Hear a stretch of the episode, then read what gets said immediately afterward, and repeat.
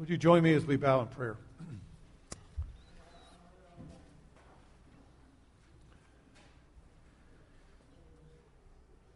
Our Father, we have today reflected upon your grace. We've reflected upon the glory of heaven. We've reflected on the approval that Jesus Christ earned and gained and possessed. And Lord, our hearts are overflowing as we marvel and revel in the greatness of who you are. Especially the more we know of ourselves, Lord, the more we, we can't help but give you glory and praise. And thank you for the mercy and grace we receive in Jesus Christ. So, Father, we pray that your Spirit would help us to understand more clearly Jesus and what he taught, and that we might indeed humbly sit at your feet this day. May your word instruct us, we pray in Christ's name. Amen. One theologian made the, an observation regarding the overriding issue he felt like in the era in which we live. And he, he said that the crisis we face in this era of time is one regarding authority. How do we define authority? How am I going to use the word today, authority, in our uh, message this morning? I'm going to use it in this sense as Bernard Ramm defined it. It is the right or the power to command action or compliance. It is the right or power to expect obedience from those who are under the person who has authority. The trend in our day is a trend toward celebrating individual autonomy. We like to have our own authority. We like to be the person who's in control and in charge. And we oftentimes ask the question, or it raises the question, who has the right or power to command action or to command compliance in your personal life? Who has the right or the power to command action or compliance in your family's life, in your workplace, uh, in the moral and spiritual realm of life, anywhere in life. Who has that power and authority? Now, these issues that we raise about authority are not new. Uh, human history has recorded a number of struggles revolving around the issue of authority. And so it's not too surprising that we find as we go back into the first century, in the time in which Jesus Christ was involved in his public ministry, the issue of authority was a significant one that was oftentimes a flashpoint. And in first century Judaism, there indeed was a crisis in authority. One of the most telling points of this crisis is found during the last weeks of Jesus' public ministry. I'd invite you to turn in your Bibles to Matthew chapter 21. I feel I've got a lot of mic here, so I don't feel like I'm overpowering everybody, so maybe you can take me down a notch. Is that correct? Okay, so if you could bring us down just a little bit, Robbie, I appreciate it. All right, if you want to find it in your Pew Bible, we're going to be reading uh, eventually on page 1170. As we get there, we're going to find uh, in this last week of Jesus' ministry, we've already noticed that he entered in Jerusalem. There was quite a stir and a ruckus going on, quite a, a celebration as he entered the city. And that was okay on one level, but for those who were in authority at the time over the temple complex, things got really dicey when Jesus, in the, in the public arena of the temple, he caused a stir when he challenged the authority of those who had, a, who had authoriz, authorization and oversight over the temple complex. Because when he was there, Jesus demanded that the money changers shut down their corrupt and their commercial enterprise. And this simmering controversy now over spiritual authority is about to erupt.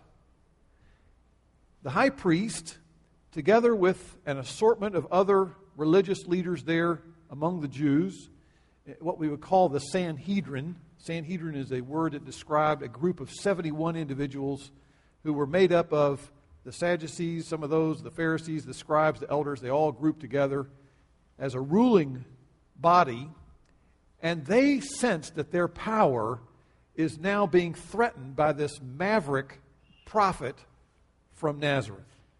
And so when Jesus removed the money changers from the temple, he exposed the tip of an iceberg of corruption. Corruption at the highest levels of spiritual authority in first century Judaism. And now the questions are even more significant as we look at this text. Who gave Jesus the authorization to take this bold action in the temple? On what basis was Jesus permitted to disrupt the commercial activities conducted in the huge worship complex known as Herod's Temple? And on what basis did Jesus assert this supreme authority? Why should he have the legal, spiritual, and moral authority to command action and compliance and expect other people to obey his commands? Does Jesus have spiritual and moral authority? Did he have it at that time? Does he have it now? Does he have authority over us as individuals, over our nation, over all the nations of the world? Well, I hope I've raised some helpful issues here for us to think about now as we look at the text in Matthew 21, beginning in verse 23. And when Jesus had come into the temple, the chief priests and the elders of the people came to him as he was teaching and said, by what authority are you doing these things? And who gave you this authority? But Jesus answered and said to them, I will ask you one thing too, which, if you tell me, I will also tell you by what authority I do these things. The baptism of John was from what source? From heaven or from men? And they began reasoning among themselves, saying, hmm, If we say from heaven, he will say to us, Then why did you not believe him? But if we say from men, we fear the multitude, for they all hold John to be a prophet. And they answered Jesus and said, We do not know. He also said to them, Neither will I tell you by what authority I do these things. Now, I'd like to consider several issues here in this brief exchange regarding the issue of authority, and Jesus' authority specifically. First thing I want us to notice there was a questioning a questioning of Jesus' authority. And the question was an inquiry of entrapment. Jesus was not intimidated by these spiritual leaders at all. He is standing there publicly, having already the day before uh, cleansed the temple, or a couple days earlier, cleansed the temple, removing those he thought were involved in corrupt practices. And so he's standing there, and he's approached by what would have at the time must have been a very impressive group of people, wearing the finest of garments, uh, uh, which would have indicated their high level of economic status and uh, their fact that these are men of great stature. They had titles of honor that they were given to them. They were always given accolades when people saw them. Here's this group of people, all those representing the spiritual leaders, asking questions What authority, by what authority are you doing these things? And by posing this question in this way, they are trying to discredit Jesus. They are trying to put him into a situation where he's going to fall off on one side or the other and find himself in some significant uh, um, uh, conflict, and even greater yet, losing credibility. And so, if Jesus answers the question raised to him, Who gave you the authority? by claiming that it was from some human source, then the members of the Sanhedrin would have said, Well, listen, we are the human uh, authority over the religious matters here pertaining to the nation of Israel. There's no greater authority than our group. If, on the other hand, he responded and said, Well, the authority I received is from God, they would do what? They would have accused him of blasphemy. Now, it's interesting that the chief priests and religious leaders knew that Jesus, in looking at him, they knew that he lacked the customary educational credentials to be someone with a significant level of authority. He never received any of the formal rabbinical training that they had received. He had never had undergone supervised training as an apprentice under someone who would have been thought of as having a high title of honor among their um, organized religious practices. And in their view, Jesus was a self appointed rabbi. And they believed he was not authorized to disrupt the, any kind of activities within the temple. And for three years now, they have seen him as someone that they are strongly against. They saw him as a person who was challenging their authority. And they have been looking for a number of ways to finally destroy him, to get him off the scene, to get him out of their hair, to try to lessen the amount of controversy that he's raising for them as he begins to expose them more and more as to their level of corruption. From the perspective of these religious leaders, the confrontation that we're looking at now in this text is a critical, timely opportunity for them to once and for all catch Jesus into making a false claim of power, to hold him now accountable for his attempts to usurp their power and the authority that they felt like they alone possessed. Now, before we move too much further here, we need to ask ourselves this question Are we going to look at these religious leaders and say to them, well, clearly they're out of order? Or are we going to say to ourselves, well, what would we have done? If you were the one in charge, if you were the one who had conducted all these things, if you had someone challenging you in some areas that you felt like really stepped on your toes, how do we tend to react to that? If someone claimed to have supreme authority over you and commanded you to do something that you did not find pleasant, you didn't find it easy or desirable to do, or you no longer, they told you no longer to do what you're currently doing, wouldn't you look for some way to preserve your autonomy by somehow questioning their authority? Questioning is it proper and appropriate for them to do that? I remember years ago when I was driving uh, locally in this area. You can go north on Hawkins Avenue over here in the corner, and they have a strange set of signs there. I was taking a right on red, and it says right on red, school days 9 to 12 or 3 to 4, some little clause on there giving you the time it's okay to take a right on red. Or no right on red, and then it has school days. That's what it said.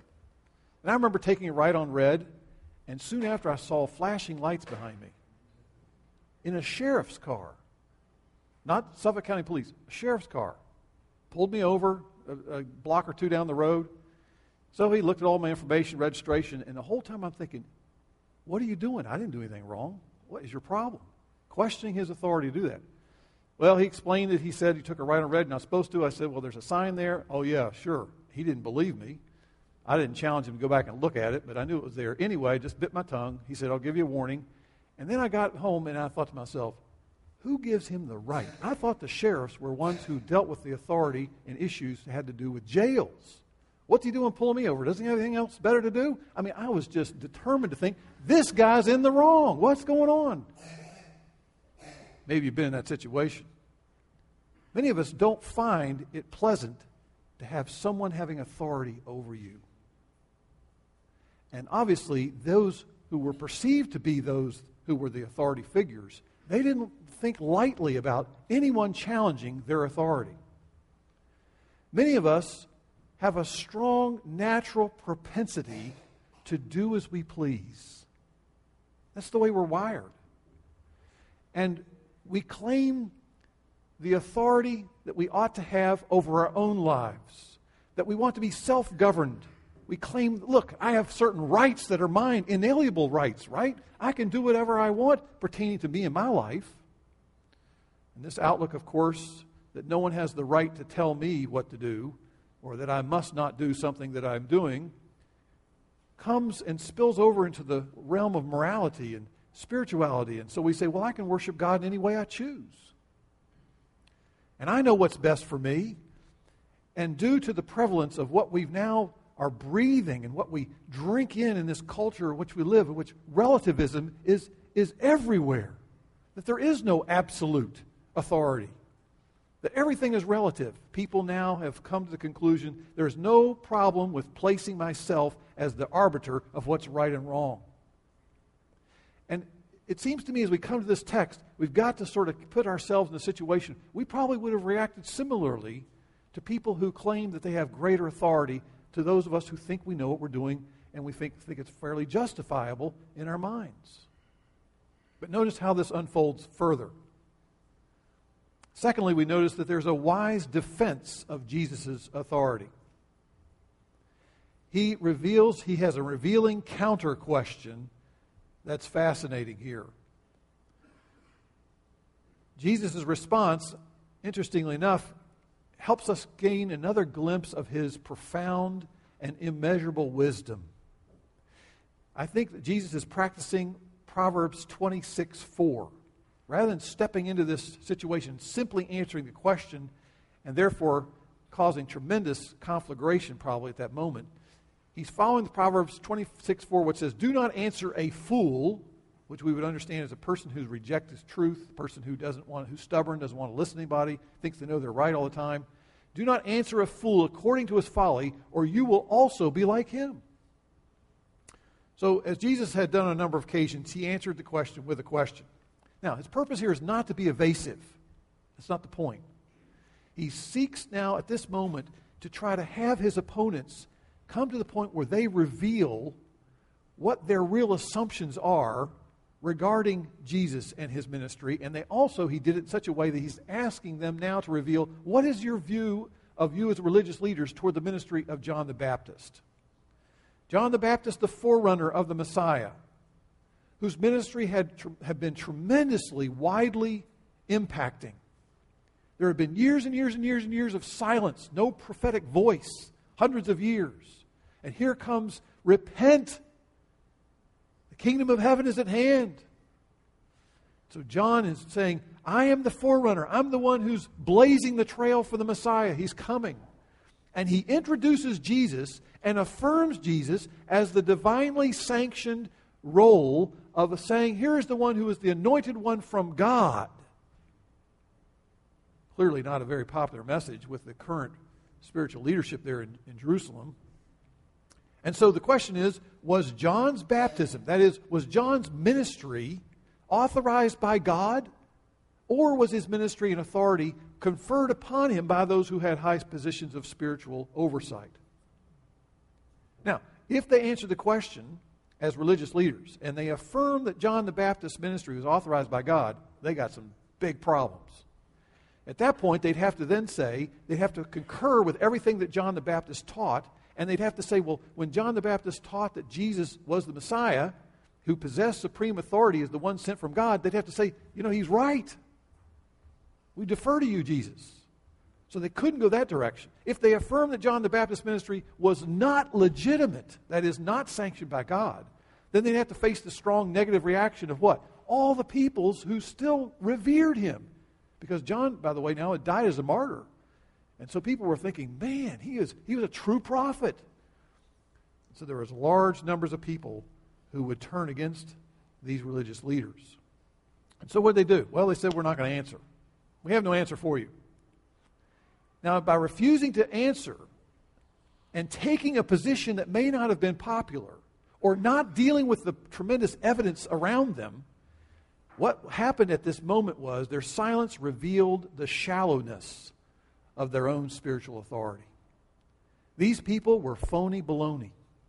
These people had lacked any kind of integrity under this desire to hang on to their authority and their power and they put their heads in the sand and they acknowledged, we are people who really are hypocritical at best. We're not going to give you an answer. When they should have had an answer for anything along those lines. Now, that's such a contrast to the silence that they're giving Jesus and refusal to deal with things, which indicates a lack of integrity in them, with what the tremendous evidence that had been laid out for three years regarding Jesus and his integrity and the evidence the overwhelming evidence of his supreme authority. I want to give, hold on to your seatbelts, put your seatbelts on. We're going to go quickly through a brief overview of the evidence provided of Jesus' supreme authority over every realm of life. The, the, the Pharisees and, and the Sadducees and the members of the Sanhedrin, they, they, they knew all these things. Jesus had demonstrated on numbers of occasions his authority over the forces of nature. He's telling the wind to be still he's, he's creating food out of, out of little tiny scraps of food. And he also even overwhelmed, and he also showed his authority even over the realm of death, calling people who are dead to life. And those who heard Jesus noted that he taught, Matthew chapter 7, verse 29, he taught as one who had what? Authority. They saw how he taught and it impressed them. It is Jesus in the Sermon on the Mount who said, You have heard it said, dot, dot, dot, dot, but I say to you, clearly indicating I am speaking with authority that's beyond what you've ever been heard, what you've ever been taught. Jesus made indirect and direct claims to having divine authority. In Matthew chapter 9, Jesus said, I have the authority to forgive sins. That was, that's equal to saying, I am God. I can forgive sin. Also, we know in John chapter 5, verse 27, and also in the, in the high priestly prayer, which he's about to pray, in just a short days away from this incident here in Matthew, he prays and says, Father, you gave your Son authority over all mankind. It's clear that he has made that affirmation and demonstrated. it. And added to those claims are many other people who now testify to Jesus' divine authority. The soldiers of the Sanhedrin reacted to Jesus' teaching in John chapter 7 by saying this Never did a man speak the way this man speaks. Never. He clearly speaks with, with a unique sense of authority. The evil spirits recognizes Jesus' authority, and they begged him. They begged him, the one who had authority, they begged him to not cast them into the abyss. Luke 8. And never had the members of the Sanhedrin or the high priest ever heard a voice from heaven that testified to their divine approval the way Jesus did on the Mount of Transfiguration, which the voice said, This is my beloved Son, in whom I am well pleased. Matthew 17 says what? Listen to him. Never did they have a divine voice from heaven affirming that for those who were in the spiritual leadership in the Sanhedrin. The ultimate demonstration, of course, of Jesus' approval and his authority took place when God raised him from the dead. And the triumphant victor over the forces of darkness and the curse of sin, Jesus then said at the end of Matthew, verse chapter 28, he says, All authority has been given to me in heaven and on earth. And then he gives commands Go, therefore, make disciples of all the nations, baptizing them in the Father and of the Son and of the Holy Spirit, commanding them to do what? Teaching them to observe everything I have commanded you. That, my friend, is the statement of one who has absolute authority. Teach them to observe everything I commanded. If I said that, I want everybody to do what I'm commanding them to do and teach it to everybody around the world. What a position of arrogance. But this is Jesus whose authority clearly is unique. He triumphed even over death and sin and Satan. With this bold statement, Jesus claimed absolute sovereign power over everyone and everything.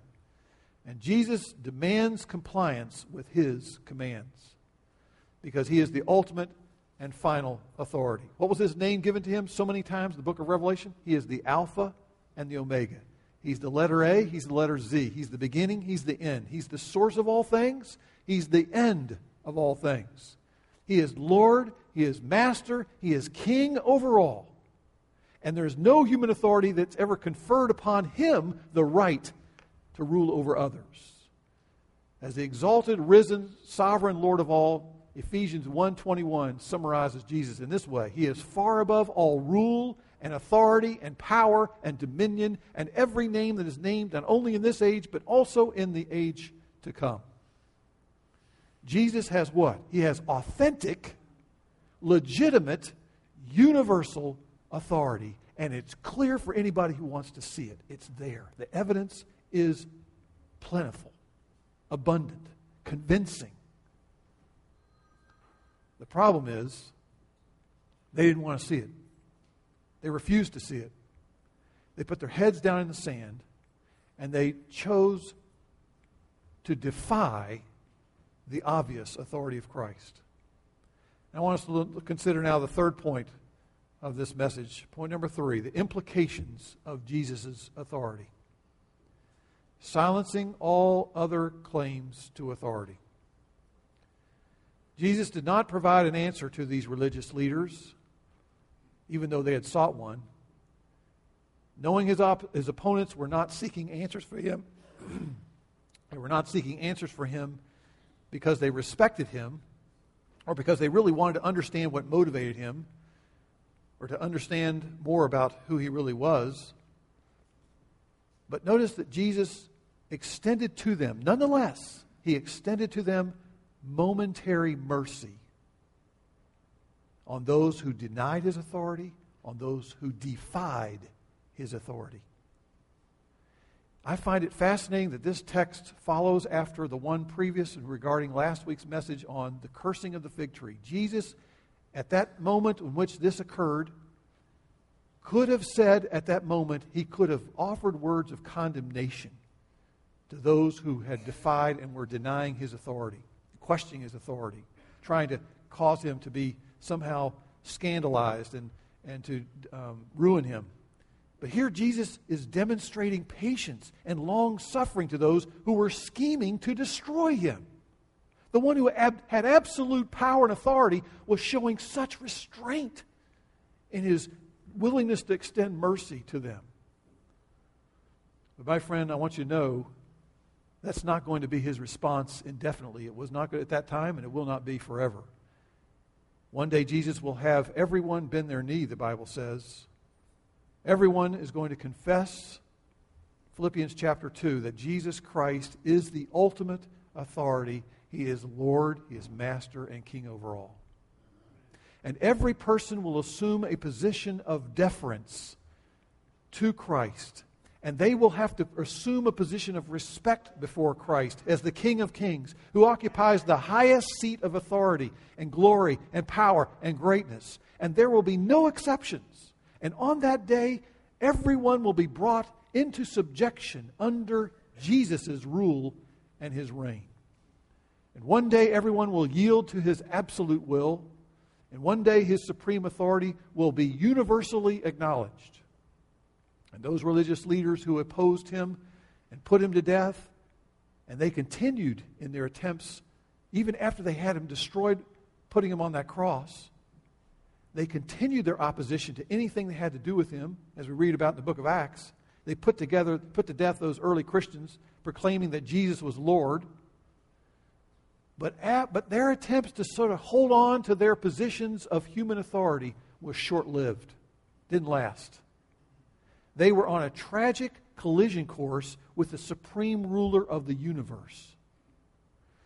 And everyone one day, everyone one day, will yield to Jesus, the supreme one who has authority over all. Everyone will yield to him, everyone will surrender to his power and his authority.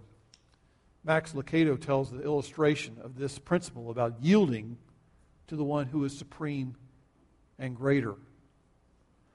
He tells about two battleships that had been assigned to a training squadron. And they've been out at sea for a number of days now, and they've been doing various maneuvers, these two battleships, as a part of a larger group. And uh, the weather has been rather difficult and heavy, um, uh, heavy fog. And so the man who is serving in the lead battleship, he's on the watch of the bridge as night falls, and the visibility was poor. With the fog moving in, the captain remained on the bridge, keeping an eye on all the activities going on there. And shortly after dark, the lookout on that first battleship said, Light bearing on the starboard now, starboard bow, sorry. And so the captain asked the question Is it steady or is it moving astern? That is, is it turning away from us or is it moving right? Is it still pointing right at us? And the lookout replied, Steady, Captain. It's just right there facing him. And the lookout, when he said that, everybody knew one thing it meant that there was a dangerous collision course about to occur with his other ship. So the captain then calls to the signalman. He says, Signal that ship and send this message at once. We are on a collision course. Advise, you must change course 20 degrees. In other words, you've got to move to this direction to avoid hitting us. Back came the signal. Advisable for you to change course 20 degrees. Captain's getting really irritated at this. He says, Send this message I am a captain. Change course 20 degrees. Reply came back I'm a seaman, second class. you change course 20 degrees. By that time, the captain of the ship is furious and he shouts and says, This sends this message I'm a battleship. Change course 20 degrees. Sends the message. It comes back I'm a lighthouse. The battleship changed course. Makes the point, right? Some of us, we look at the issue of authority and we have a tendency to want to push against what logically and realistically is facing us. There is one who has absolute authority, and we keep resisting it. We have a tendency to do that. I want you to turn your attention real quickly here to, to this one thought in Matthew chapter 11. Just back up a few pages in your Bible, page 1155. If you think about the supremacy and the greatness of Jesus' authority, if you push it to its greatest extent, it will overwhelm you. You will say, How can I and how would I want to serve someone who has absolute authority? That person will crush me. Because we all know deep down we have not submitted ourselves to his authority. We all know that we've defied him numerous times, and we continue to do so. And our hearts resist the idea of surrendering to the Lord of the universe. Would you look at this text very quickly here? Verse 28, Matthew 11. Jesus says this Come to me, all you are weary and heavy laden. I will give you rest. Take my yoke upon you and learn from me, for I am gentle and humble in heart, and you will find rest for your souls. For my yoke is easy, my load is light. There is so much packed into these words that are so helpful for us. If you'll notice what Jesus is saying here, he says, Listen, bring your rebellious heart, bring your proud, defiant, willful spirit, and come to me. I am the Savior of sinners. Yes, you have much to account for because you have been defiant, because you have been rebellious, and because you continually want to be the person who assumes the throne. You want to be the king over all. We all do. And Jesus says, You cast that aside. Come to me. I'm the one who died for you. I'm the one who, who gave myself to, to, to help you understand that there's hope for people who have defied me and who have now incurred my wrath and who have broken all the laws. He says, I kept the laws for you. Just like Nick in his prayer was saying today. Jesus says, I am the righteous one. I'll come and forgive you. Come to me, he says. For all those wannabe kings, here's someone who will save you. What tenderness is Christ, who has absolute authority, who could immediately just give words of condemnation and send us all to the kind of judgment we deserve. And yet he says, Come to me, all you are weary and heavy laden. I will give you rest. You say, Why should I come to him? Look how Jesus describes himself. Even though he's the one who is the, the Lord of all, he says, I am the one who is what? Gentle and humble in heart. Jesus says, I will never abuse my authority. Every person that we've ever known as an authority figure has always, at some point, misused their authority. Someone has become abusive. Someone has taken advantage of somebody in their weakness. Somebody, everybody, there's, there's all forms of corruption of authority all around us. But Jesus never has ever, and nor will he ever, abuse his authority. He will never come to those who are saying, I am weak, I am desperate, I need help. He will not crush them. He extends them mercy. That's why he calls them, Come, believe upon me. Receive me, he says. Repent of your sins and come and find life in me. I have found it fascinating to reflect upon this text and ask myself is it possible that someone who was a Pharisee, who, had, who relished all the authority and all the acclaim that they one time had, that they actually abandoned that and said, That's the worst thing in the world. I don't want it. It, it means to me nothing, but knowing Christ is more important at all. It's, it's Saul. Saul, who was a Pharisee, headed his way to Damascus, and what is he doing? He is trying his best to exert authority over people who are out of control. He is making sure they get arrested and killed and, and rounded up and put in prison. Anybody, anybody who's the follower of Jesus. And what happens? G, uh, Saul comes face to face in an encounter with the risen Christ who speaks from him from heaven and says, Saul, Saul. By the way, if you ever hear someone repeating a name in Scripture, better stop and listen. Uh, it's not a good sign. Uh, it's like when your mother said your name and your middle name. You know, Mark Bishop. You better, you better listen up. Saul, Saul, why are you persecuting me? He now comes face to face with the authority and supreme one over all. It is through that encounter, it brings him to his knees. He can't see anything for a while till finally the Lord opens his eyes and sees the glories of Christ. He realizes all this baloney stuff I've been pursuing, trying to gain my own authority and be superior over to others. He said, that means nothing to me. But what I treasure is knowing Christ, the one who has authority over all, who's given me mercy, who's given me grace, who has rescued me from all of my rebelliousness and all of my defiance. He has paid for all that, and now he wants me as his child. Jesus says, Take my yoke upon you. The yoke means what? When you put a yoke on an oxen, that oxen says, I am now yielding myself to be a servant of wherever you teach, wherever you lead me, whatever you want me to do, whatever you want me to pull, I'm going to go wherever you lead me now because I'm now being in your service. I yield to you. I submit to you. And that's the call we all face when we come to Christ. The Christ who died for us says, Come, put the yoke around your neck. Come and take my ways upon yourself. Come and yield yourself to doing what I'm asking you to do. Give up whatever I'm asking you to give up. Pursue whatever I'm asking you to pursue. Why? Because I loved you enough that I gave myself for you to rescue you and to give you real life in me. Submission to Christ brings liberation. We become freed to become what God created us to be. Come to Christ the King of Kings, Lord of Lords, the greatest authority over all. You will never be able to outrun him. You'll never be able to out, out uh, trick him. You'll never be able to escape him. Like the lighthouse, yield to his authority and submit and surrender to him. Let's pray.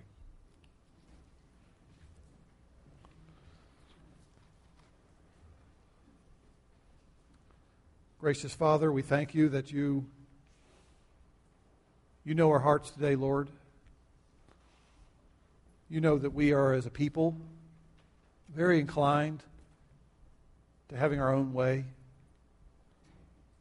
We do it naturally, we do it automatically, we do it defiantly, we do it shamefully.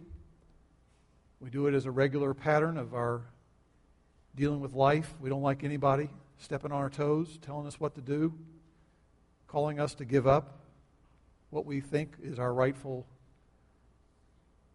privilege to have our own way. Well, Lord Jesus, we thank you that you saw through all of that phony uh, elevation of ourselves into thinking we're somebody big and important when we're merely a creature that you've made. We thank you, Father, that you are gracious toward us, that like those religious leaders, you could have condemned us a long time ago, but you've shown to us mercy and grace. Help us, Father, to see the cross as the most amazing event of human history that the one who had absolute authority, who could have condemned everybody there to eternal punishment, submitted himself to be treated with mocking, scorn, hatred, and to act, allow himself to be crucified on that cross. Lord, help us to see the love that brought that about, that yielded himself for us. Help us to see, Lord, that his authority is the great authority, the perfect authority, the, the sinless authority, authority that we can trust and fully yield to. So, Lord, I pray that you would help us to, in our own struggles, wherever we are, Lord, for some people, it's the first time they've never really said, Lord Jesus, I'm ready to turn from sin and I'm ready to come and receive Christ and claim Him as the one I'm trusting to rescue me and to save me from my sin and to give me new life. Lord, may this be the day that they take that first step and surrender to that which is the undeniable reality out in front of them. And for many of us, Lord, who have already crossed that line, I pray that you would help us to surrender to you whatever we're trying to hold on to today, Lord, whatever it is you've been trying to get us to take up and do that we refuse to do. Help us, Lord, to surrender to you today. You are King and Lord and Master. Help us to live in the reality of that with a, with a heart that says we do so because we are amazed by you. We're awed, we're in awe of you, and we deeply respect you. We pray in Christ's name. Amen.